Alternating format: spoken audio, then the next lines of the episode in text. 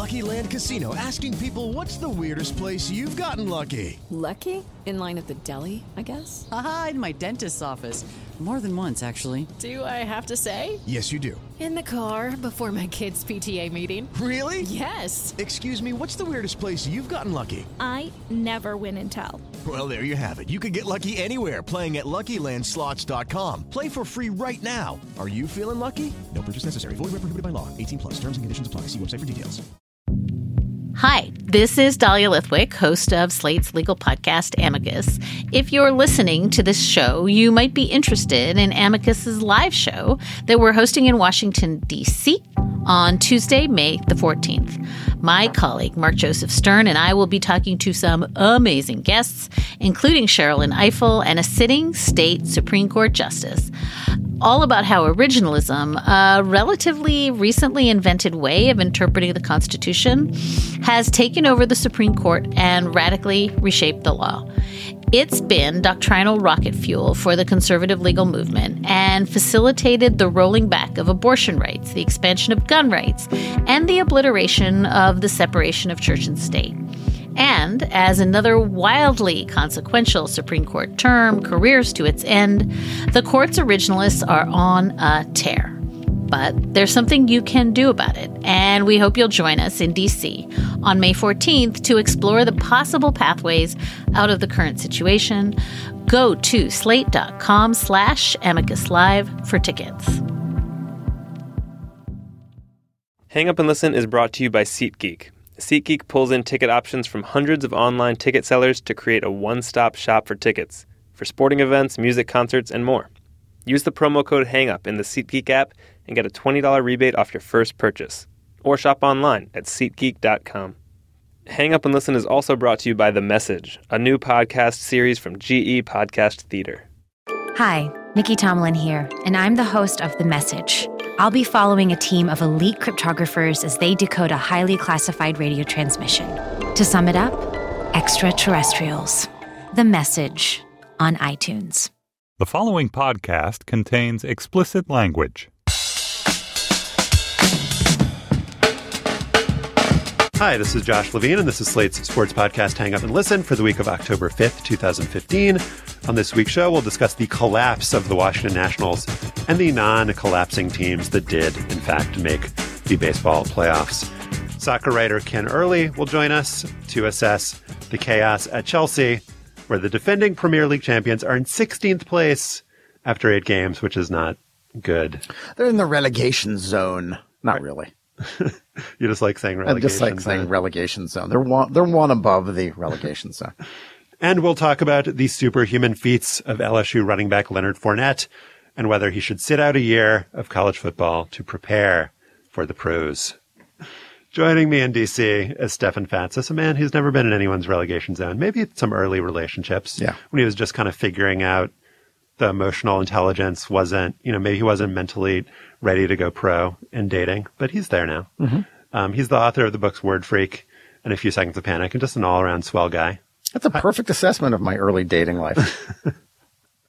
You're in the relegation zone or the friend zone or both? Both. Uh, with us from New York, as always, is Mike Pesca, the host of Slate's daily podcast, The Gist with Mike Pesca, an enthusiastic dancer, preternatural gifts in the dating realm. Yeah. Probably one of those guys who, uh, Started in like the fourth division, I'm guessing, right, Pesca? Yeah. In the dating world. Move my when was way your up. but first, climbed. when was your Climbed. first slow dance? Sixth grade? Seventh grade? Uh, well, you know, Stairway to Heaven was a popular last number, but then it awkwardly turned into the fast heavy metal, so it's a s it's slow then fast dance. I prefer the more of the Layla fast then slow dance. uh, there's a general generational divide here because my last dance was End of the Road by Boyz II Men, which was I always felt was a little bit on the nose. Yeah. They were just they really kind of drilled into that specific marketing niche, and they got it. All credit to them. But that was the dance that took you from being a boy to took you from to being a man. I went to a bar mitzvah. It was on the nose in that way. Speaking of Yeah. becoming a man, I went to a bar mitzvah this weekend, and nothing says you've become a man more than bowling, arcade games, and free giveaway mm-hmm. neon socks for the girls. These are they have- adults now. Did they, did did they have uh, did they hire some fluffers to get things moving on the on the dance floor? Holy Christ! I don't think you know what fluffer means. Yes, I do. yeah, there were two guys who were good, who were adept at I've. I've taken to calling them fluffers. I mean, right. it's really an analogous situation. That's a great working podcast uh, subject. All right, Whimsy Watch. What's your name Week- and what do you do? Whimsy Watch Week Two. The whim, the whimsying. Okay, I've got. I, I wrote down four this week. Maybe I'm getting a little too excited about the return of whimsy. Should I just go through my list, or should I read? Let's go through because? I, I did not right. watch much football this weekend. All right. Stedman Bailey of the Rams scored a touchdown and then used the football as a pillow in the end zone. I had not seen that one before. That in the Saints game, the um, uh, Khiry Robinson scored a touchdown and used the uh, football to do that uh, dance from Gangnam Style. And the official actually called using the football as a prop. Like that was the announced Mhm. penalty. But Stedman Bailey, they did not call using the football as a pillow. I saw as a prop. somebody so that use counts the as whimsy. football as a as a horse and was doing a little gallop in the end zone. Was that in college? That might have been Gangnam Style. Yeah, Stefan, you just revealed that you do not know what the Gangnam I Style know the dance Gangnam is. Style dance. I saw I saw one of the guys. I saw one of the guys using sex Was it as a weapon.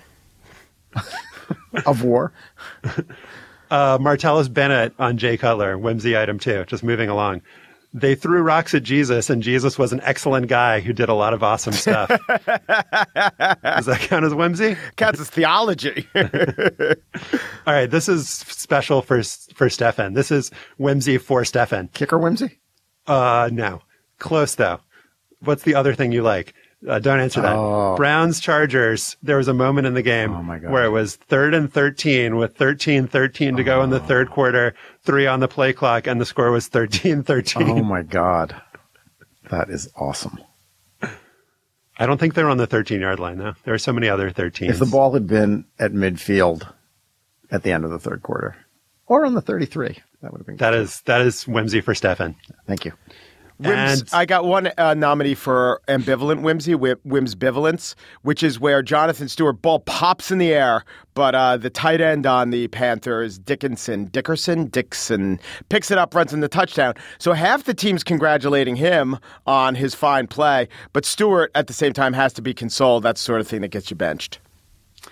I can't imagine anything as whimsy where the highlight would involve Chris Berman going, whoop. Yeah, Whoop. sure. Automatic disqualification. that my final whimsy was the Saints field goal attempt that went off the upright at the end of regulation in the Sunday night game, where the large, rotund man showed his belly to try to apparently steer the ball through because that's what bellies do. Yeah. Tried to steer the ball through. Um, that was whimsy. That was crowd whimsy. Crowd whimsy, lesser category of whimsy. Fair enough. Right. They don't have to put on their game face. All right. Our bonus segment Or their game bellies. our bonus segment for Slate Plus members this week. We will go through a list of the worst plays in NFL history, only a few of which involve kickers. Not a disproportionate amount, the exact amount uh, proportionate to their representation in the league. One out of fifty-three. Uh, well, 45 on the on the active roster. To hear this bonus segment, to hear the worst plays in NFL history, and to hear other bonus segments on other Slate and Panoply shows, uh, sign up for Slate Plus at slate.com slash hangup plus. You can get a free two week trial at slate.com slash hangup plus. On Saturday in Queens, the Washington Nationals' Max Scherzer tossed his second no-hitter of the season against the New York Mets, striking out 17 batters and walking none. This was arguably the best individual pitching performance in baseball history. It was at the very least the first game ever in which anyone met all of those individual parameters. No hitter, 17 strikeouts, no walks. This was really the perfect way to end the national season, one in which the odds makers favorites to win the World Series put up some incredible individual performances from Scherzer, from presumptive National League MVP Bryce Harper, feats that in the end were totally irrelevant. Team finished just 83 and 79, seven games behind the first place Mets. We can marvel at the Nats collapse in uh, Barry Svrluga's forensically analyzed three part series for the Washington Post. Actually, maybe the perfect way to end the Nats season was to fire manager Matt Williams, which happened on Monday. Uh, Stefan, the uh, Jonathan Papelbon choke of Bryce Harper sort of emblematic of this team, its failures, its dumbassery. What did you make of, of what happened to the Nationals this year? The implosion? It was an implosion. It was fantastic implosion by implosion standards. I mean, it, you know, 30 years ago in the Bronx, Jonathan Papelbon sticking his hand on Bryce Harper's neck would have been, you know, would have been fodder for talking about what a, you know, zoo and the, the team rallies and, you know, but of course the Nationals didn't win their division. If they had won the division, it would have been, oh, what a crazy clubhouse and what a, what a, what an atmosphere. Um, this was just assholery to the nth degree. I mean, they brought Papelbon in, demoted their closer Drew Storen, who I think was 29 of 31 in save situations at the point where they brought Papelbon in. And that clearly affected the team. You know, forensically, you'd mentioned forensic analysis. Forensically, bringing in Papelbon might have seemed like a fine idea. You basically have two closers. You move Drew Storen to the eighth inning in terms of chemistry, this real thing that does is not quantifiable, but clearly when you bring an asshole into your midst, it does affect how you feel about your work environment. And something changed there. I mean, in addition to the fact that the Nationals went through a lot of injuries and they had a manager who managed by the book in almost every situation where he was questioned and his judgment was called into question. You know, it's interesting. First of all, in the Scherzer no hitter, one of the finest games ever against a team that wasn't trying. I mean, the Mets, like, as a Mets fan, I found out the next day Scherzer no hit the team, and my reaction, eh, who cares? So that's never happened before. if, if you had if you had been engaged fully in the game, that never would have happened. Yeah, that's right. I would have been sending. You've been vibes. watching the game. Those good vibes. A couple of points about the Nationals. They were projected. I don't know what their Pythagorean or whatever their uh, PECOTA projections were, but I know their Vegas projections before the season were to have 93 wins. They wound up having 83 wins. But if you look at now, I am going to quote their Pythag. Their Pythag win loss was 89 wins. So they got a little unlucky by the number of wins they had. I think the Pythagorean score is a better indicator. And in fact, when we talk about the Blue Jays, one of the reasons I really thought they'd be good even without adding pitching was their Pythagorean score was much better than their And regular to, score. To explain that, it's a formula based on how many runs you score and how many you allow. You look at those values, and it's generally a very accurate way to describe or project um, wins and losses. Right. And one of, I don't think it was Nate Silver. I actually think it was one of the guys at Baseball Prospectus. They did a uh, study where they showed that, you know, a lot of baseball, a lot of being good is not just hitting the ball, but hitting the ball in clusters. You know, three guys in an inning get hits, you score a run, and then you don't do that for another three innings. You still have that run for that inning. If you spread out three hits over three innings, it could be the same three guys. You don't get a run. So clustering runs, things that are just about chance, things that are just about the vagaries of chance. You know, you add that all in, they underperformed a little bit, a little bit. I think if you take, they underperformed by four wins if you look at their Pythag number, not their actual number. And since Bryce Harper overperformed by so much, and since Scherzer was good, and since Strasburg, after that disastrous start, wasn't that bad, you know, they really had, they had a terrible um, season from um, Ian Desmond, a surprisingly terrible season. Zimmerman, you know, he's never healthy, so I don't know what you expect from him. They had a couple players who underperformed. Bryce Harper overperformed. And then you also had the Mets, who were better than expected, the team in their division. So it's not as huge a disaster as maybe you would think. That said, I do think well, their put- manager put- is rather bad. Yeah, pushing back on that, I mean, a way that you can underperform your Pythagorean expectation is to have a bad bullpen, to lose a bunch of close games. And the way that the Nationals lost a lot of these games, they lost six in a row to the Mets in these very crucial series. And the way that they lost those games was bad bullpen performance, blowing leads, and poor managerial decisions. At least those two factors played a large part. I mean, you can't say it was a hundred percent of the reason. And so I think you can say that they were disappointing and, you know, both um, subjectively and objectively and a reason that their bullpen underperformed. It's not just like pure happenstance. It's because they brought in this guy. They made the affirmative decision to bring in Papelbon, who performed horribly and was just a total asshole who it seemed like everyone on the team hated. So I think it is fair to call into question management. But I just, I just wanted to identify him as a particular strain of American dumbass, which is the baseball dumbass, just sort of similar to Donald Trump, very well paid, xenophobic, prone to taking extreme offense at very innocuous actions. Did you guys see the recent USA Today story that said like two thirds of fights or skirmishes or whatever you want to call stupid baseball imbroglios were between white players and Latino players. Mhm. And just the, and this, they quoted this guy, Bud Norris, this pitcher, who's like, well, yeah, that makes total sense to me because all the Latino players don't really know how to play baseball. They, and that's exactly the quote you want.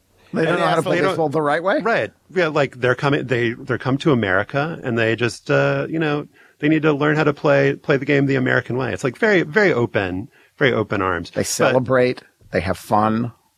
They exult in their successes. Well, credit to Papelbon for, for choking a white guy. But other Sure. than, other than that, he just, it, it's sort of like, you know, Curt Schilling's Facebook page. It's like, you cannot, ima- can you imagine being in the clubhouse and having to like work with this guy for like, he wasn't even there for the full season. Like, I, I cannot imagine having to, to share a room with him. Um, so congratulations to the Nats for, you know, not making the playoffs and being able to go home to their families. If a if a hitter cannot compartmentalize his relationship with a relief pitcher, I don't blame Harper. Even the other way around.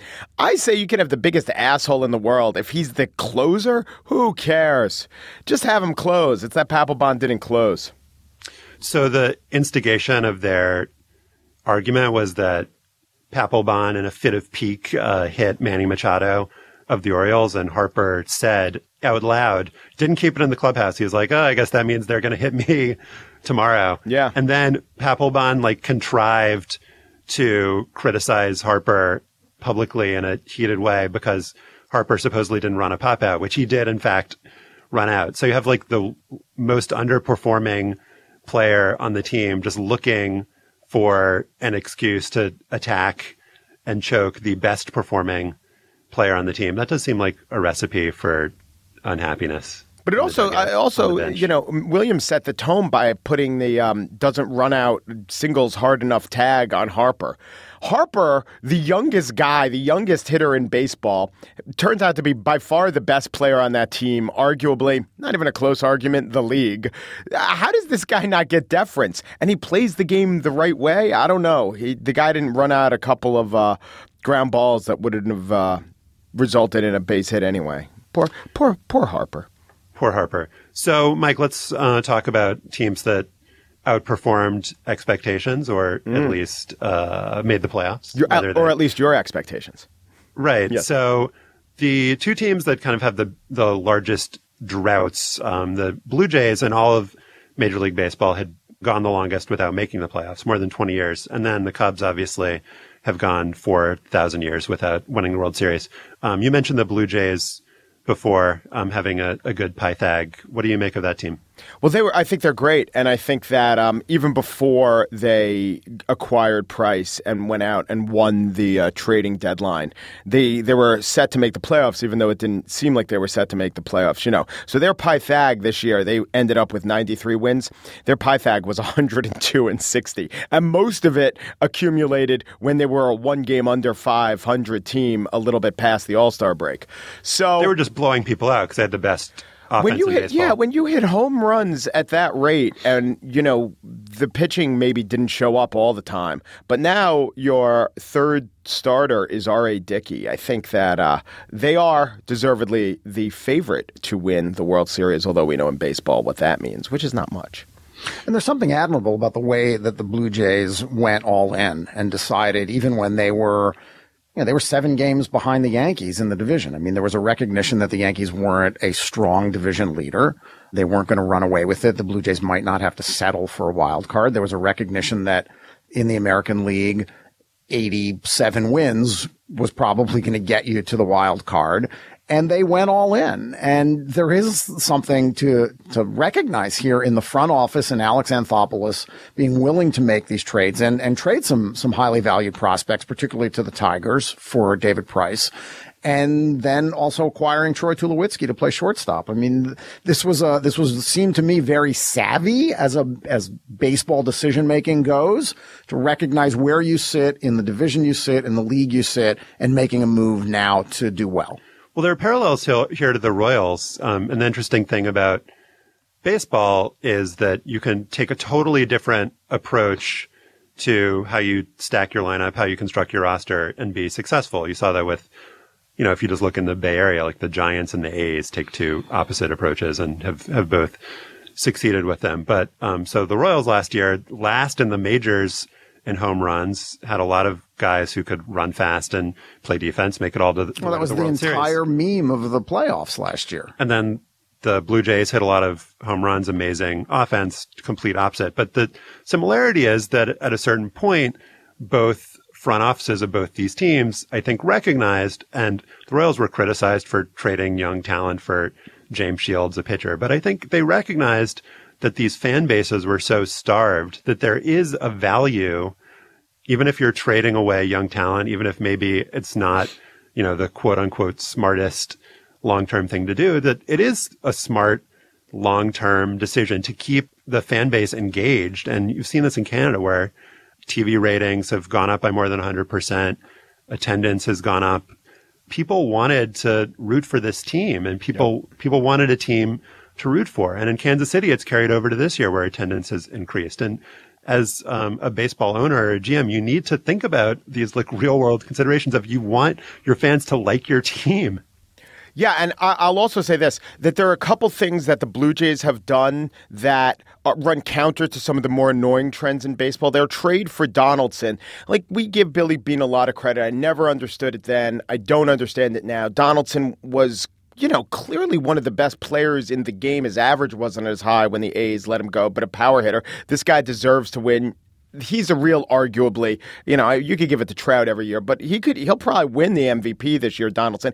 And when the blue jays got him he was under club control. So it was one of those one of those trades where everyone said except for the fact that billy beane's a genius i don't get it. So that was a great trade. And the other thing that i find heartening is you have marcus stroman who had an injury that i think would have shelved him by most teams but he wanted to rehab it. The team encouraged him. No agent got in the way. So i understand you guys talked about matt harvey but it was a bit distancing to me, and it did alienate the fan base. All the uh, Michigas over innings count and his agent, and then of course the Strasburg thing a couple years ago. Hey, you want to call me insensitive? I think it's really important to try to play hard and take advantage of the chances you have, and that's why fans love you. If you fight through injury and come back and help the team, fans are going to love you. And the Blue Jays had a bunch of that stuff going on. I want to call you passionate. Okay. I want to call you. I want to call you a little fiery sometimes. But I your heart's with- in the I right put- place. I put my rotator cuff on my sleeve. Um, all right, let's and let's put in a quick word for the Cubs. It's always hard to know which teams to emotionally invest in, especially the ones that are in these one game wildcard playoffs. The Cubs and the Pirates have the second and third best records in all of baseball. It just happens that the team that won their division, the Cardinals, has the best record. So these two It just happens get- that baseball still has the anachronistic and silly Division. method of, of using divisions. Yeah, so that these two teams get shunted into the one game playoff. It is going to be um, a great pitching matchup. Jake Arrieta for the Cubs and uh, Gerrit Cole for the Pirates. Um, Cubs fans seem to be kind of getting their hopes up a little bit, and there is a legitimate argument to be made that this Cubs team is different, that it's built on a solid foundation. Theo Epstein came in, brought in a lot of young players that they'll be good for kind of years to come. So it's not just like a one of those years in the past where it seems like the Cubs just kind of lucked into making the playoffs. And if they didn't win, it would be another two decades. So maybe not as much agita into this one game playoff, but I guess a Cubs fan probably isn't going to feel that way. Stefan, what do you, what do you think about No, it? Cubs fan will not feel that way. And and there's definitely there's something more lovable, certainly. Is that the word they use in Chicago, right? Lovable. Um, about them as a as a historical franchise, I think compared to the Red Sox. And I don't just say that because I was a Yankees fan. I am a Yankees fan. Um, but there is their failure is not sort of badge of honorish. And you know, Wrigley is getting renovated. There is a modern approach taken by the Ricketts family ownership of the team, not without its own problems, including alienating um, people around the stadium, including some of the people that owned those pavilions, uh, the the the rooftop. Oh, boohoo. Yeah, boohoo to them, I guess. But they are clearly taking a, a business minded approach. There was an ESPN profile of the Ricketts family that ran not long ago. In which one staffer complained that, you know, we used to have a corporate owner that acted like a family and now we have a family owner that acts like a corporation. And I'm not sure that's reason to complain too much. You can complain about the Ricketts family's politics for sure, but they clearly do seem to be taking the right modern approach in terms of renovating the stadium, trying to develop areas around the stadium, bringing in a front office that understands all aspects of baseball, committing to youth, bringing up players, you know, that can contribute immediately, even though delaying in Kris Bryant's case to get an extra year of service out of him at the beginning of the season, which didn't seem to backfire too much. Um, well, this is the after a fat pope, a skinny one, Mike Right. Pesca theory, right? Yeah. I don't think Cubs fans are going to complain about a ruthless owner who cares about winning. No. And, and I would just add to the Ricketts, after their heart was broken by one entity that they poured their money into, Scott Walker, I really hope that this next entity, the Cubs, will deliver. Time for a word from our sponsor this week, SeatGeek, which helps you find the best value when you're looking for tickets and is offering a great deal for our listeners $20 off when you use our promo code, which is HANGUP. And SeatGeek is not just for the super popular, hard to get tickets. You know, if you want to go to see preseason basketball, Knicks at Wizards on Friday at the Verizon Center, you just like really want to see the 15 mm-hmm. man on the Wizards bench. They will tell you that the $3 upper tier seats at Verizon, that that is a good value. But then if you're if you're a Upper Chicago tier, Cubs- not in name only.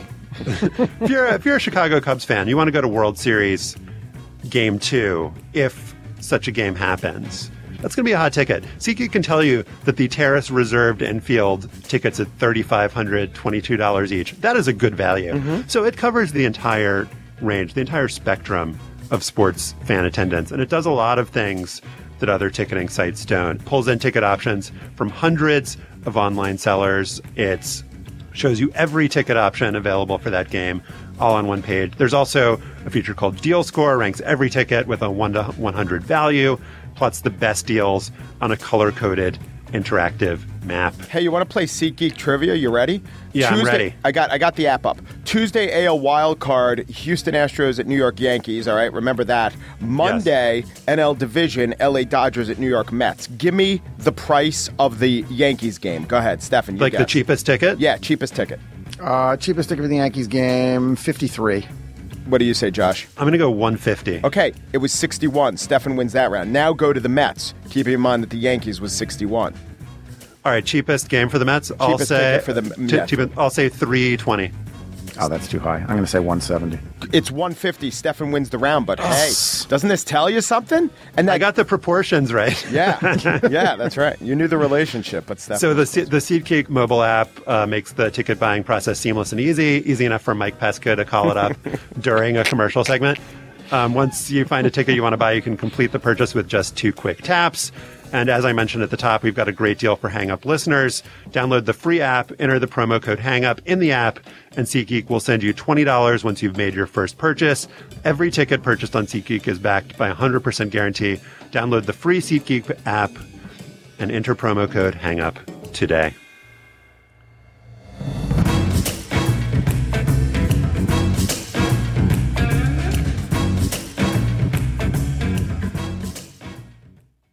Last season was an unmitigated success for the Chelsea Football Club, which won the League Cup and Premier League titles in the second season of manager Jose Mourinho's second stint with the club. Chelsea has won four Premier League and one UEFA Champions League trophy since Russian billionaire and owner of the world's most expensive collection of luxury yachts, Roman Abramovich, bought the club in 2003. But this year, this year has not been good. After eight matches, Chelsea is not in its usual spot near the top of the Premier League table. Instead, it is in 16th place out of 20, closer to relegation than to the top four position needed to make the Champions League, finds itself in such a poor position that no team in Premier League history has ever emerged from these depths to finish in the top four. The Blues lost at home three to one to Southampton on Sunday, after which manager slash professional egotist uh, Mourinho launched into a seven minute monologue that was alternately self pitying, self aggrandizing, and blame deflecting, which is a combination that you really have to be a special to pull off. Let's listen to a bit of that speech now. I consider myself, you know, that I have a big self-esteem and a big uh, and a big ego. I consider myself the best, uh, living uh, the worst period of my of my career, the worst results of my career. Doing that as a professional hurts me a lot. During that at Chelsea hurts me twice because hurts me as a professional and hurts me because I like this club very very much and it was because of that that I that I come back. So I, I want to carry on. I want to carry on, no doubt no doubt, and I assume my responsibilities, but I think it's time for everybody to assume their responsibilities because when you go down to so many individual mistakes and fear to play, they have their responsibilities. Are players that are performing really, really bad individually. I cannot come here and say you and you and you and you is not is not my job, but I think I think it's clear. I think it's clear that we are being punished by too many individual mistakes. And as I was saying, sadness brings sadness. Bad results, they attract uh, bad results. The first mistake um, is just the first because after comes another one. There's a lot to unpack there. Sadness begets sadness. Joining us now is longtime Chelsea observer and Mourinhoologist Ken Early. Ken writes for the Irish Times and is one of the hosts of the Second Captains podcast. Ken, thank you for joining us during this very difficult time for all of England and really the entire world. Not at all, Josh. I'm glad to be here at this difficult time. Um, what do you, uh, or how do you explain this uh, start to the season? Mourinho blamed the referees. He blamed his own players. He kind of blamed himself a little bit. Where do you kind of apportion things? Um, it's really, really difficult to to say uh, what's happening with Chelsea because I mean it starts with the players. It starts with rock solid performers uh, who had been totally reliable for Mourinho and for uh, previous managers. Suddenly um, losing form. I mean you've got a you've got a player like Branislav Ivanovic. Who's been at Chelsea since what 2006 2007 he's he's consistently been one of the best players in their team he was one of the best players in the team as they won the championship just last year. Um, and you know he's he's a shadow of the man that he used to be, Nemanja Matic, um, this beast that Chelsea had in midfield.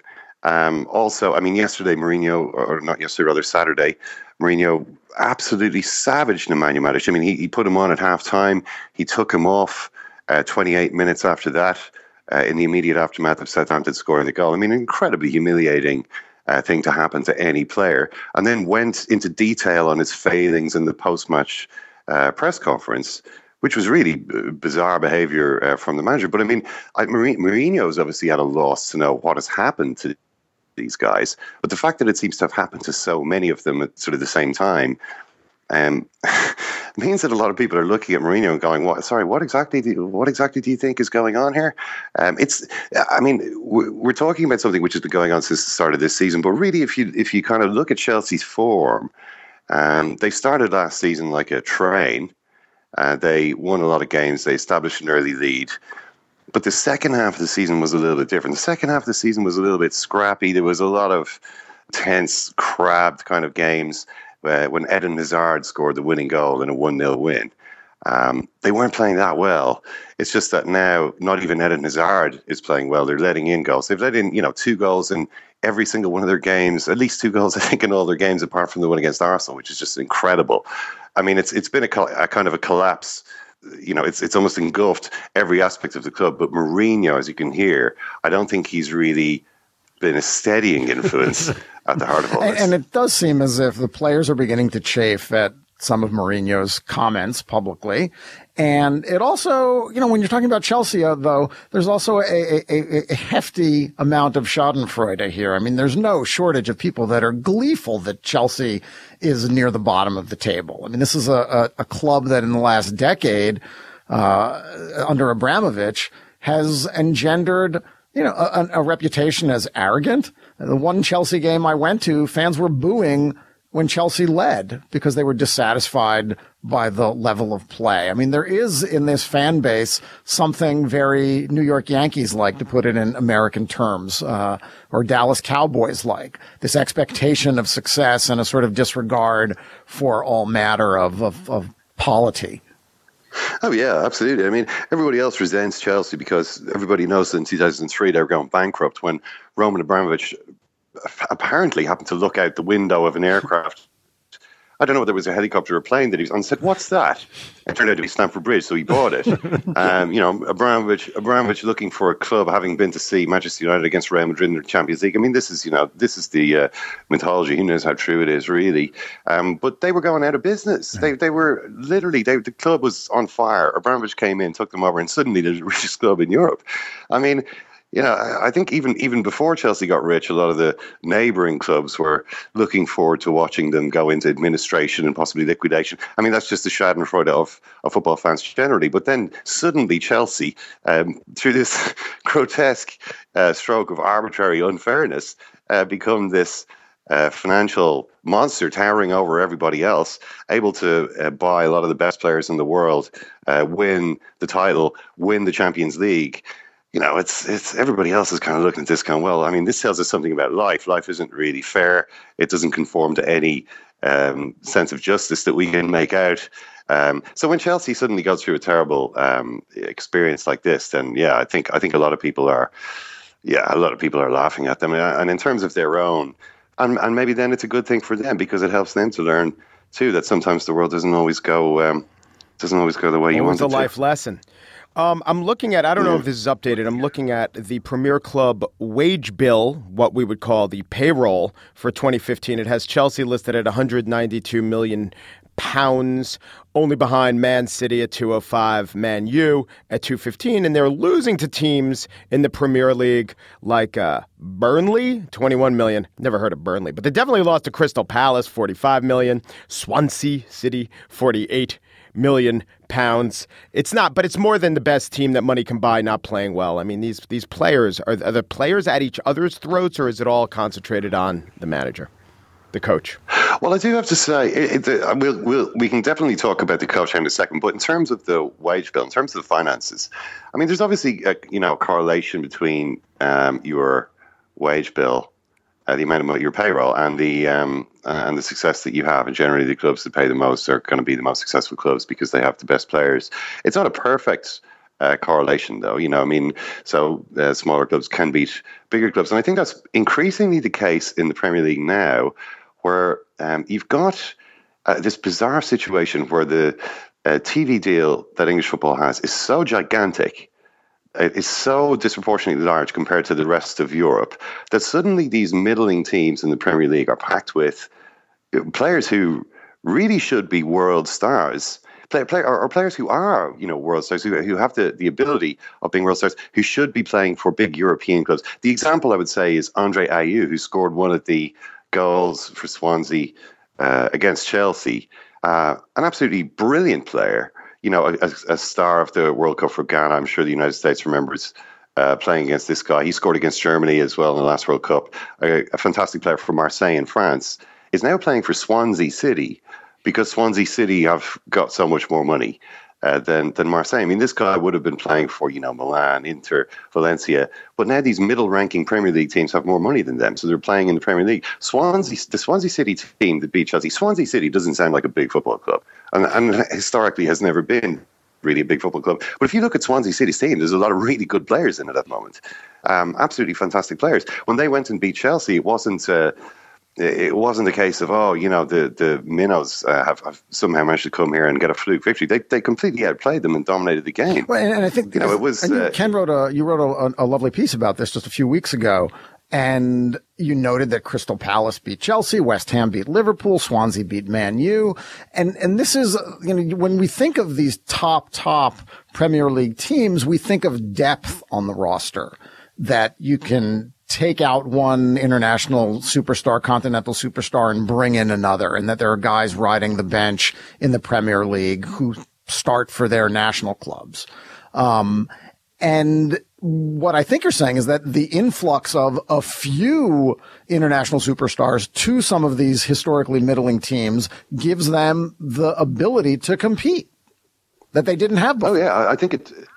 Oh, it, it does. It gives them the ability to compete. I mean, it gives it gives the um, it, it's it adds something to the league in terms of well, I mean, first of all, there's, there's sort of qu- quality players sprinkled throughout these clubs where you know usually these these types of players seldom actually turn up, but you know you get these sort of unpredictable mm-hmm. results. The games are more difficult, I think, on average for the big teams. If you look at Real Madrid and Barcelona, most of the games that they're involved in the Spanish league are are, are like training sessions. You know, there's the the teams they're playing against frequently have have budgets which are you know, less than the salary of Cristiano mm-hmm. Ronaldo or less than the salary of Lionel Messi. And there isn't really a, competition there. That's not really the case um, in the Premier League. I'm not suggesting the big Premier League teams are at the level of Real Madrid and Barcelona because they're clearly not. Um, but I do think they face tougher competition at home. In terms of the strength of the bench, though, that's something which uh, at Chelsea is is a kind of a contentious issue because Jose Mourinho and his um, employers clearly have a very different estimation of how strong, strong that bench is. Jose Mourinho, uh, for the last month of the transfer window, was making increasingly. Um, I mean, he, he wasn't saying it outright, but it was. If, if, you've been listening to him for a while, you know where he's coming from. He's he was looking for Chelsea to buy some big players. Jose Mourinho is a guy who likes to load the dice in his own favor. You know, he goes he goes out and he's he's got this sort of larger than life image, and you know he's he he kind of almost at times seems to pretend that uh, that he has some kind of supernatural powers or certainly supernatural insight. Um, but he does also like to make sure that he's got the best team. Uh, uh, you know, he, he likes to make sure that he's managing the biggest spending team. And if he feels the club isn't really backing him, isn't isn't really going out there and saying, okay, we last summer we bought Fabregas and Diego Costa, this summer we're going to go out and buy two guys on that kind of level, then he starts to get discontented. You know, suddenly Man City are, are spending all this money, Manchester United is spending all this money. Why are you not spending money to support me? So that was going on. That was the thing. And Chelsea didn't really do much. And they bought Pedro at the end of the transfer window, but they didn't really give him what he was looking for. If you look at the statement Chelsea put out today in support of Mourinho, they put out this statement saying, "Oh, you know, the club uh, supports the man. We still believe in Jose Mourinho, and we also believe that he's got the squad to achieve his objectives." So they're basically saying, "Let's not hear any more moaning about not having uh, the quality of player that you need. You do have those players. Go out and." Go out and do it. Let's um let's put a bow on this and by having you assess my uh, argument, which is that the thing that will fix what ails Chelsea is regression to the mean. Is that by virtue of us having this conversation when the, that they're at their lowest point, they will rise because how could they not rise? And I guess the question is just how far will they get? But I think, you know, with the collection of talent they have with the manager, they have, you know, we're not going to come back in four weeks and see them at 16th in the table.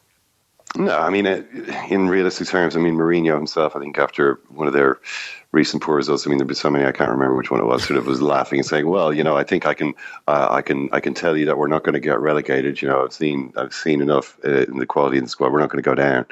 That's fine. Uh, and I mean, I'm sure Chelsea will uh, will rise up from their current." Um, fallen state. Although whether they'll get into the Champions League has to be debatable. Nobody has ever got into the Champions League from the position Chelsea are now in, or rather, nobody has finished higher than fifth in the Premier League from the position Chelsea are now in. So that's um, that's a difficult situation. But regression, I mean, regression to the mean, regression to the mean. That that will happen absolutely, but that doesn't necessarily mean that the Mourinho story at Chelsea isn't going to end very sure. soon uh, in, with a huge, inflaming nuclear mushroom cloud. well, I hope in Ireland you're far enough from the radiation, but you might want to get your lead shields ready just in case. Uh, Ken Early, uh, thank you so much for, for being with us. And thank you very much, guys. Ken Early is a writer for the Irish Times and one of the hosts of the podcast Second Captains.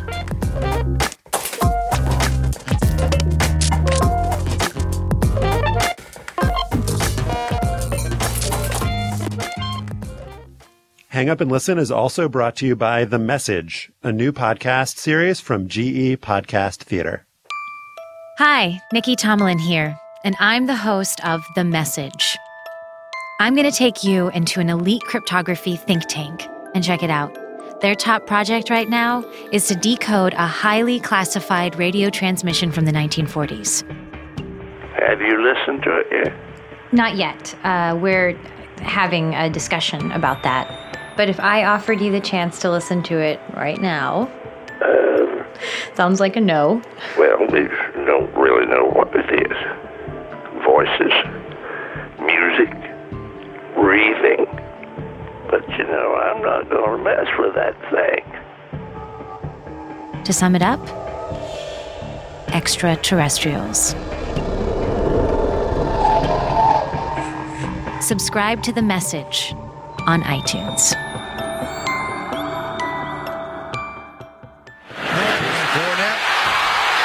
One more pass to the break. He did. LSU touchdown. 105 yards offense for LSU in the first half. Gee whiz. Here's Fournette, lead blocker. He's into the secondary. Spills that guy, sheds that one. Another touchdown for Leonard Fournette. That was a dream sequence that I had uh, over the weekend when I was fantasizing about LSU football, as I often do. Or maybe it was uh, CBS's unimpeachable Vern Land- Lundquist describing LSU running back Leonard Fournette, who ran over, under, and around the Auburn defense last month in a 228 yard, three touchdown performance. First of three straight 200 yard rushing games for Fournette. First player in SEC history to accomplish that, and that includes Herschel Walker and Bo Jackson, two legendary runners who Fournette has often been compared to this season. The dude is six foot one, 230 pounds. He's fast as hell. He's impossible to tackle. As a 20 year old college sophomore, he's already one of the best running backs in the world, but NFL rules prohibit any player from turning pro until he's three years out of high school. That fact has led to calls from the liberal uh, media that Fournette should preserve his health by sitting out next season and twiddling his thumbs to get ready for the NFL draft. An idea which has generated blowback from many a sports columnist and from LSU coach Les Miles, who blames, quote, a lot of people out there stirring the pot and who says he can't possibly imagine Fournette sitting out a fall and not playing football. Uh, Mike, do you want to stir the pot or do you want to reverse the rotation of the pot and de-stir it? I like to look at the pot and say if it's half full or half empty. And I think that the people opposing the jump to the pros are entirely full of, yes, shit. I was going to say shit. Jambalaya? There was just no good argument on the side of keeping him in college, no good logical argument. If you want to be if you want to be honest and you say, oh, yeah, yeah, the NFL is a cartel and this protects their cartel, and the illegal or and certainly unethical uh, suppression of free trade is one of the things that makes the league a lot easier to manage, then fine. But we're doing this to help the kid is ridiculous. That if we let him in, well, then we got to let in 12 year old ballerinas is ridiculous. that he can't play in the pros is ridiculous. That the pros would be hurt by younger people trying to play in the pros. There is just no good argument. That's not paternalistic. That's not illogical, except, hey, this is how we become this $10 billion business. But it's just that all the people who are you know, sticking up for the NFL, the Christine Brennans, the voices of the establishment within college football, the Les Miles. Yeah, it's typical, but there's I, I, mean, guys, can you come up with one good argument why this guy who's going to be a beast in the NFL shouldn't be allowed to be a beast in the NFL, except an injured guy in college? One good argument? How about an argument for why a guy that's going to be a beast in the NFL should risk his health by playing more college football for a coach who is who overuses him in the pursuit of victory and the preservation of his multi-million dollar salary why that's a good thing. If I were an NFL general manager, I would want Leonard Fournette to sit out next year. I would want him to sign with an agent and pay a lot of money to train with the best trainers possible that could prepare him physically to meet the rigors of being a running back in the NFL, a lead back in the NFL for a long time. I mean, stipulating that playing in the NFL is a dumb thing for anybody to begin with for long-term mental health and physical health. Um, Get your rich. If, if you want him right, if you want this guy to be a successful NFL running back, he should not play college football anymore. It risks his health. And yet there are people like Christine Brennan at USA Today who continue to posit for you know just completely buy the the college football coach Kool Aid, saying that you know Fournette wants to stay healthy, and she wrote, "There's someone else who feels the same way. It's LSU coach Les Miles. Yes, Les Miles really wants to protect Leonard Fournette. You know how many times he's had Leonard Fournette run the ball in four games? Ninety nine. That's fifteen more carries than anybody in the NFL in the same number of games. And the 84 is Matt Forte of the Bears, who's an outlier. Behind him, top carries in the NFL are 75, 70, and 68. But to be Well, fair, in college, he's only being tackled by guys who aren't ready for the NFL. As an LSU fan, my vote on this subject counts at least three times Mhm. uh, what you guys vote does. And I have a very strong uh, rooting interest in having Leonard Fournette Of course you at do. LSU. I want my team to succeed. I want to watch him in the uh, purple and gold. I want to uh, listen to the unimpeachable Vern Lundquist call his games this year and next year. But it's even I, even I, the most biased human on this panel, cannot countenance any of these arguments. It's morally repugnant. It's not just Christine Brennan, Stewart Mandel of Fox Sports, like basically all of the kind of establishment, Establishment. college football writers who And NFL talking heads too, like Mike Mayock. they're they're making actually like affirmative arguments for why he shouldn't be in the NFL. Things like he's not mentally prepared. And Fournette has actually said that himself, which is kind of the sad thing. It's that he like knows exactly the right thing to say to get like the conservative punditocracy and football fans and football coaches to like him. Well, that to me shows Um, he's coachable. Draft very him. coachable, but he says like, "Oh, I might be physically ready, but I'm not mentally prepared Oh, to play in the NFL." And you know, you have Christine Brennan saying that, um, you know, just the things we've heard for years about just oh, what what value that they get from the education and the the scholarship. And the thing about a running back that's particularly sad to me is that unlike an a 19 year old in the NBA, where I, I still think that argument is absurd, but the entire point of this position in football is to just run and get run into. And he's just every carry that he has in college shortens his NFL, career. career, shorten decreases his earning potential. He just gets injured more and more every game. And all of the language around him about how he's so powerful. He's so nobody can tackle him. He's gotten hurt in at least two out of the four games so far, kind of glancing blows, but there is no football player who can avoid getting injured. And it's not just the catastrophic injuries that guys like Marcus Lattimore has had, who is talked about in not quite these terms, but you know, in the in the same neighborhood South Carolina running back. who got hurt and never got to play in the NFL. But, you know, Todd Gurley hurt his knee. Any football player, any running back who gets talked about in these terms, whether it's Earl Campbell, who now just can't walk, or, you know, whether it's during your career after, they're or just going to get who destroyed. played four years in the NFL. Mm-hmm. Yeah, and hurt his hip. I mean, you're going to get destroyed. You're going to get, you know, demolished by this game. And to make an affirmative argument that this guy needs to keep taking these hits, needs to keep playing in college, and that that will be better for him, that is disgusting. That is mm-hmm. gross. And you should re examine your value system. And for people who say that, oh, like you're making, you're imposing your choice and your value system on him and it's, you know, selfish and a distraction and just stirring the pot.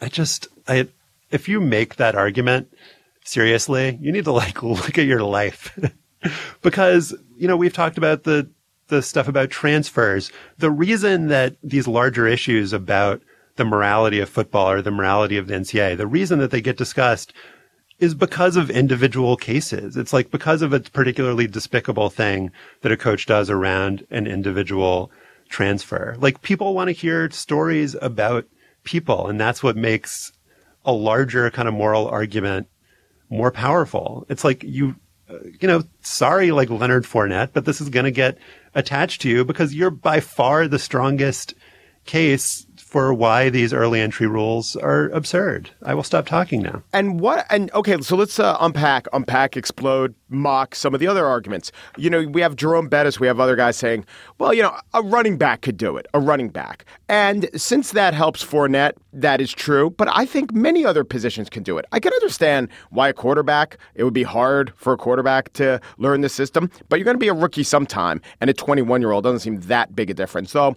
you know, quarterbacks, I think they are helped a little bit. I, I, I, guess what we like to do is we say the more mentally demanding the position is. But look at Amari Cooper this year.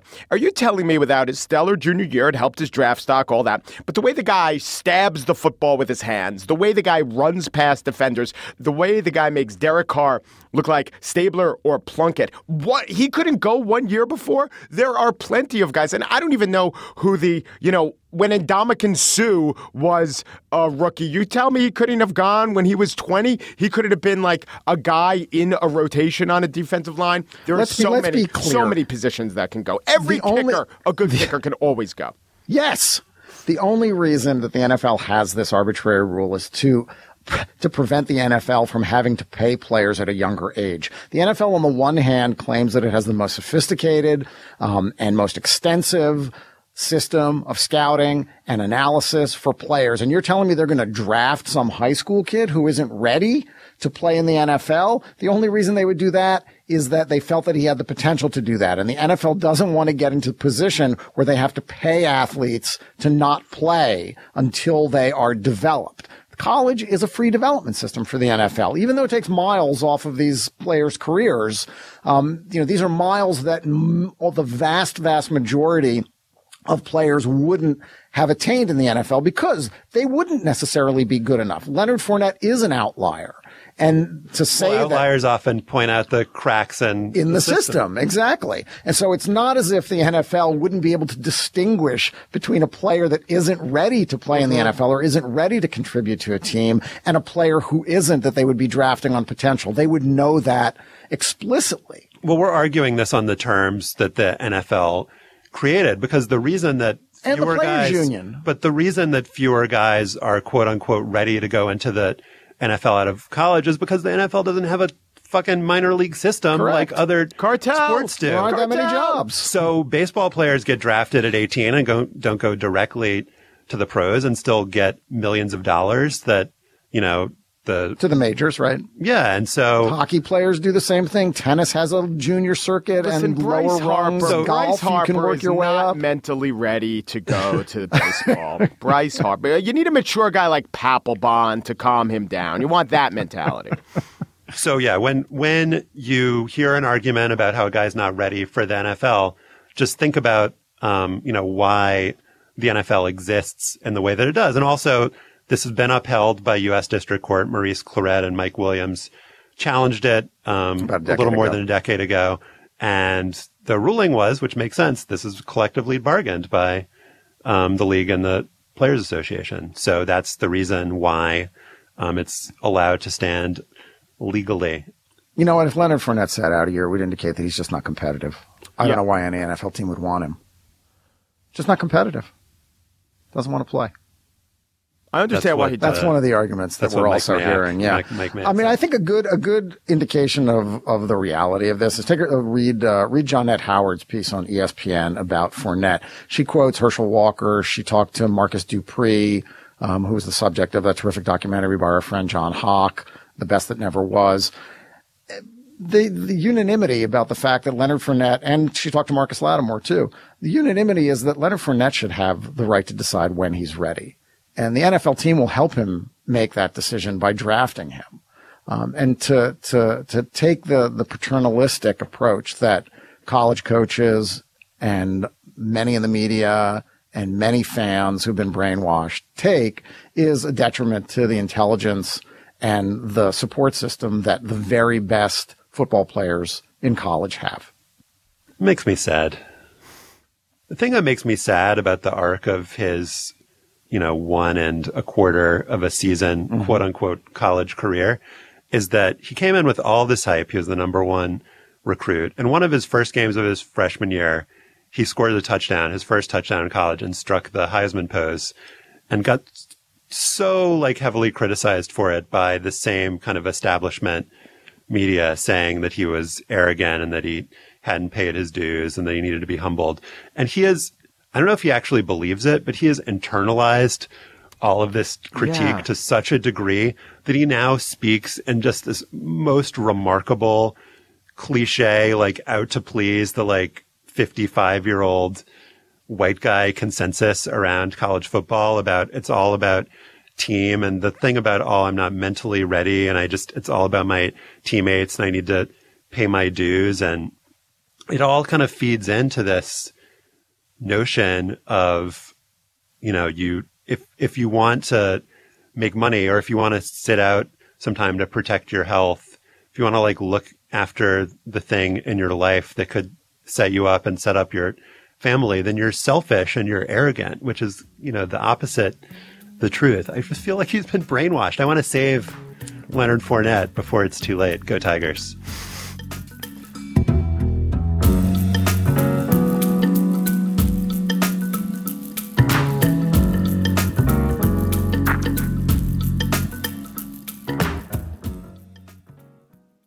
All right, now it is time for after balls, and we talked about Chelsea a little bit a little bit ago. And uh, Mike, the nickname of Chelsea is the Blues. Yeah, great. You one. might know that. A lot of, lot of, lot of national teams have that nickname too. Azzurri. Um, but the alternate nickname for. Chelsea is the Pensioners. A Chelsea Hmm. pensioner is someone who resides at the Royal Hospital Chelsea, which is a nursing home for ex-British Army uh, folks, and there's these these people are uh, seen at the games. These uh, these pensioners, quite uh, the opposite of the reputation of the team. Um, but the funny thing about that is that there is this dude, Ted Drake, who was known for modernizing the team and banned the pensioner nickname back in the 1950s.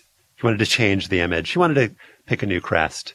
But we must preserve the pensioner nickname of Chelsea. Do you think it's one? Do you think it's like a, a bona fide nickname, or uh, like the foul line is sometimes called the charity stripe, but not in ca- casual conversation? I feel like it's more of an Auburn Tiger slash War Eagle. thing. okay. So it's real. People have Yeah, people have real. T-shirts that say that.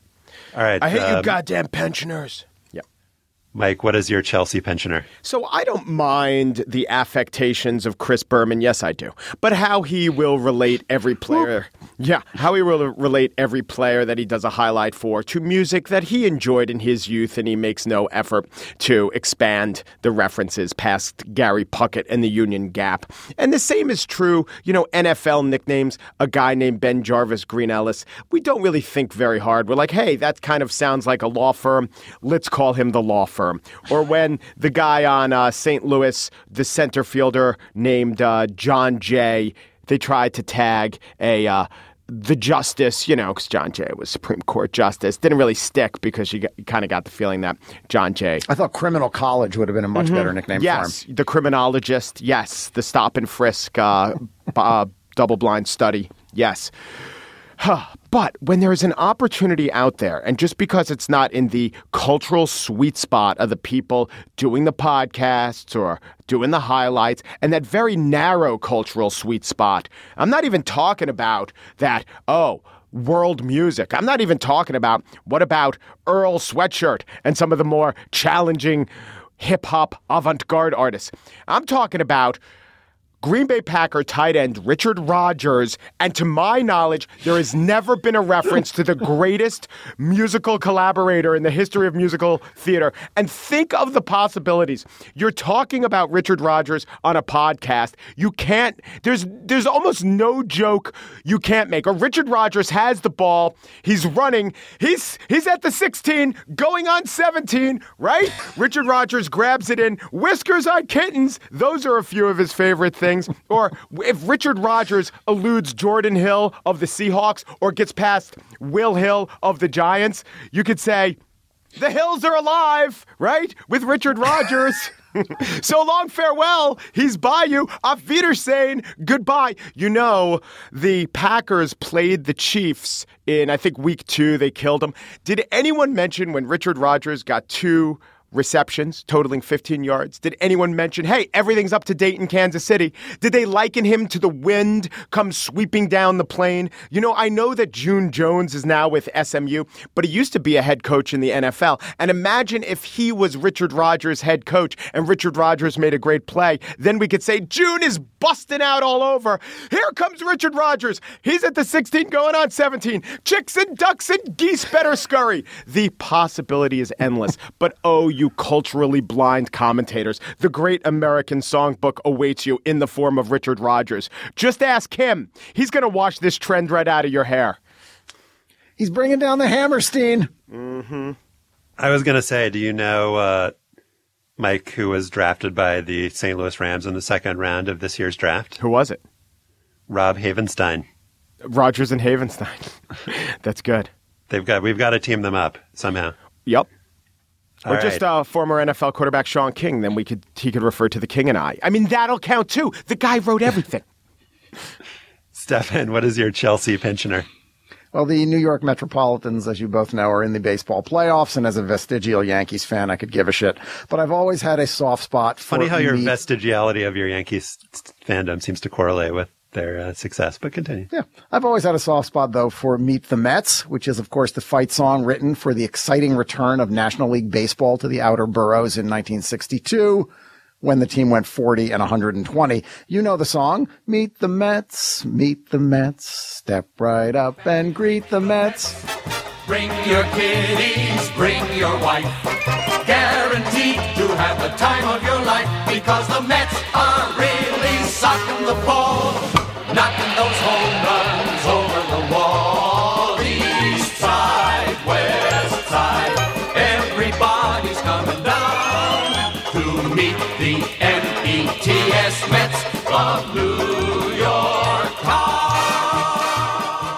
Gotta love the original Meet the Mets. Catchy tune, good, clean lyrical fun, puts a pep in your baseball step. Meet the Mets was written by Ruth Roberts, not Richard Rodgers, and uh, Bill Katz, pretending to be a classical music reviewer. New York Times sports writer Leonard Koppett wrote in 1963, there is little in the score of interest to a mid 20th century audience. The harmony is traditional. No influences of atonality or polytonality can be found. In fact, it's sort of untonal. As a kid, I loved Meet the Mets because it was wacky packages, easy to parody. Meet the Mets, meet the Mets, step right up and beat the Mets. Bring your kiddies, bring your wife. Watching the Mets will be the laugh of your life because the Mets are really missing the ball, giving up home runs over the wall. And as the Yankees ascended in the mid 1970s, the Mets sucked. Beat the Mets was too easy. But I did not know that like other classic songs from the Star Spangled Banner to Baa Baa Black Sheep, Meet the Mets has a second verse. Let's give it a listen. Mike and Josh, feel free to jump in here with your comments. Oh, the butcher and the baker and the people on the streets. Where do they go? Where do you think the butcher and the baker and the people on the streets went? Out to Shea, Flushing, New York. Close. To meet the Mets. And if you're wondering what the butcher and the baker are doing now that they've gone to meet the Mets, here's the answer.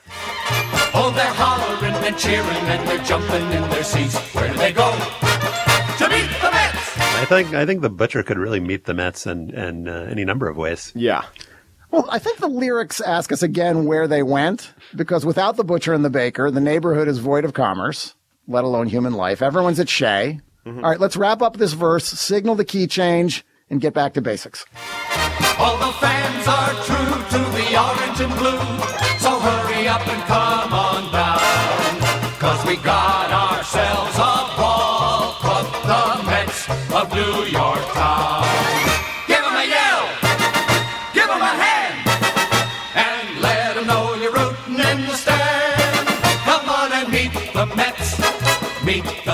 In 1984, and I'm sure Mike remembers this, the team rewrote the lyrics and re-recorded it with some early 80s sax, pumping drum lines, female vocals. Out went Bring Your Kitties, Bring Your Wife.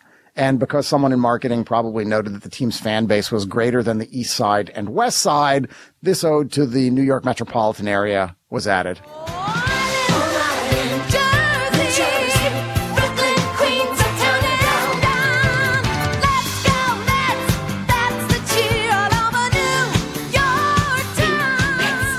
New Jersey, not part of New York town. No reference to Connecticut. They've ceded that to the Yankees fans.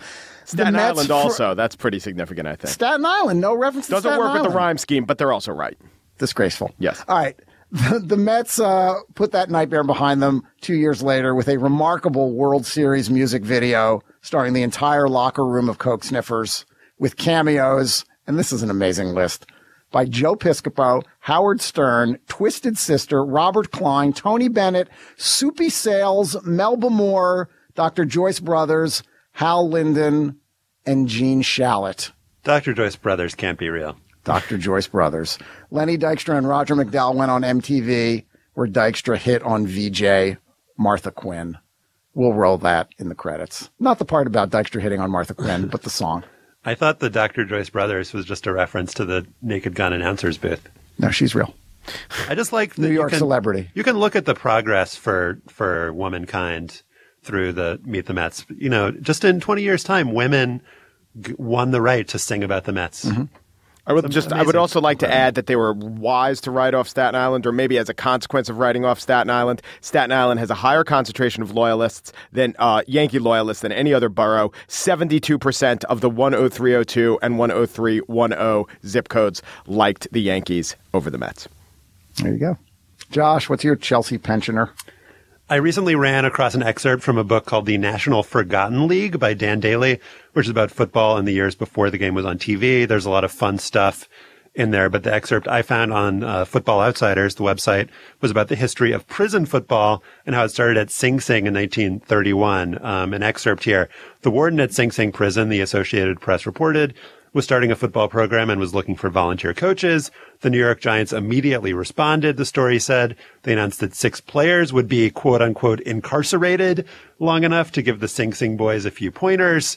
The next year, the Giants signed a Sing Sing graduate, 220 pound fullback Jumbo Morano, and sent him to the Paterson Nighthawks of the Eastern Football League. Morano never played in the NFL though, but another Sing Sing alumnus, Alabama Pitts, got into three games with the Philadelphia Eagles in 1935. Who is this Alabama Pitts? We now turn to the book Outlaw Ball Players by R.G. Hank Utley, Tim Peeler, and Aaron Peeler. There's also a great uh, bio for him on the Society of American Baseball Research site. There will be a baseball element coming in here soon. Um, Edwin Collins Pitts was born in 1909, was nicknamed Alabama by his mother to distinguish him from his father, who was born in Georgia. After getting out of the Navy, Pitts was arrested after stealing $76.25 from a grocery store in an armed robbery. He was sentenced to 8 to 16 years in Sing Sing. Uh, there, he played for a team called the Black Sheep, a football team coached by a man named John Law, who had played football at Notre Dame. The guy's name was John Law. he coached a football team at Sing Sing. Did he have long Uh, arms? incredibly long, just an amazing uh, standing reach. Pitts was written up in the New York Times in 1932 as a prison football star. In 1933, the Times said that he demonstrated he is equally at home on the diamond. He hit 500 with eight home runs in 21 baseball games. In 1934, the LA Times called him the most prominent jailbird athlete in America. And he actually started trying out with teams before he was released from prison. An international league team called the Albany Senators signed him, but there was so much controversy that the president of the National Association of Professional Baseball Leagues invalidated the deal, writing to the Sing Sing warden, Shall the ranks of organized baseball be open to ex-convicts? I construe it my duty to answer in the negative. The book Outlaw Ball Players claims that the Alabama Pitt story fascinated the country uh, for two weeks, that no story since the Lindbergh kidnapping had commanded as much attention. An editorial writer in the Charlotte Observer compared pitch to Jean Valjean from Les Miserables. Baseball commissioner Kennesaw Mountain Landis, not exactly known for his leniency, ruled in Pitt's favor, saying that barring him from baseball would perhaps have a destroying effect on his entire career. Listen up, Roger Goodell. Kennesaw Mountain Landis, a man of great forbearance. So the thing was that Alabama Pitts wasn't that great at baseball. Uh, the SABR Bio Project notes that his uh, speed and fielding prowess consistently drew raves. He moves well. He's got speed. He's got fine judgment on uh, fly balls. But he was overmatched against International League pitching, which was just one step below Major League pitching. He had 233 in one of his first seasons. He struggled in those seasons, but he was a strong gate attraction. And he was so strong that the Philadelphia Eagles football team signed him in 1935. Owner Bert Bell paid him the lavish sum of $500 per game. A decade later, Bell did an interview with a newspaper reporter, which was quite hilarious. His description of uh, the Alabama Pitts era for the Philadelphia Eagles. He says Pitts was just ordinary, not even fair as a player, but he wasn't any worse than the rest of our boys that day, and I was paying him $500 a game. He certainly should have been in there. The coach uh, finally relented and sent him in while the crowd let out a roar. I guess the Bears were tired or something, for Alabama caught a couple of passes during the time he was in the game, about five minutes. After the game was over, Pitts called me aside in the clubhouse and said in a superior tone, Mr. Bell, I looked great out there today. I want a raise. That was the end of Mr. Alabama Pitts with the Philadelphia Eagles. The story ends as my afterballs occasionally do, ignominiously. On June 7th, 1941, according to the SABR Bio Project, Pitts was stabbed to death in a tavern in North Carolina when he tried to dance with a woman that another man was dancing with. It teaches us all a very important lesson about dancing in the 1940s. Yeah. Um, here's a description from the outlaw baseball player's book. Pitts and two of his teammates went to a well-known roadhouse, a combination dance hall and service station located beside a swimming pool. Not where you want to be. Around 3 a.m., Pitts, apparently quite drunk, attempted to dance with a young lady, Miss Mildred Deal. She had come to the club in the company of Miss Kate Smith, and the two young ladies were escorted by cousins Roy and Newland Lefevers. Newland Lefevers was dancing with Miss Deal when Pitts decided to cut in. Never cut in on Newland Lefevers. He was slashed. He was slashed only once, the blade of the knife laying the muscle of the right arm open and severing the Ouch. large artery. Not a good scene for Alabama Pitts. His funeral was on June 8th, 1941. The SABR Bio Project reports that it drew an estimated 5,000 people. Pallbearers were the Valdese teammates with whom he'd shared a field only a few hours before his death, before the team's next game. His former teammates lined up, heads bare, eyes filled with tears, and a silent salute to their center fielder, Alabama Pitts. Got to be a movie about this guy. Lefevers was convicted of murder, but the sentence was overturned after he had served a few months because of evidence showing that Pitts was drunk and acting aggressively at the time of the altercation. Mm. Stefan is not not a big fan of 1940s uh, justice. he was asking for it. Yeah. We love your feedback on what we talked about today. You can email us at hangup at slate.com. We'll also gather links to the stories we discussed at slate.com slash hangup. Subscribe to Hang Up and listen on iTunes. You can find us by going to itunes.com slash slate podcasts. When you're there, leave us a comment and a rating. Become a fan of Hang Up and Listen on Facebook at facebook.com slash hang up and listen. Our producer is Zach Dinerstein. The executive producer of Slate's podcast is Andy Bowers. Hang Up and Listen is part of the Panoply Network. Check out our entire roster of podcasts at itunes.com slash panoply. Remember Zalmo Pady. Remember Alabama Pitts, And thanks for listening.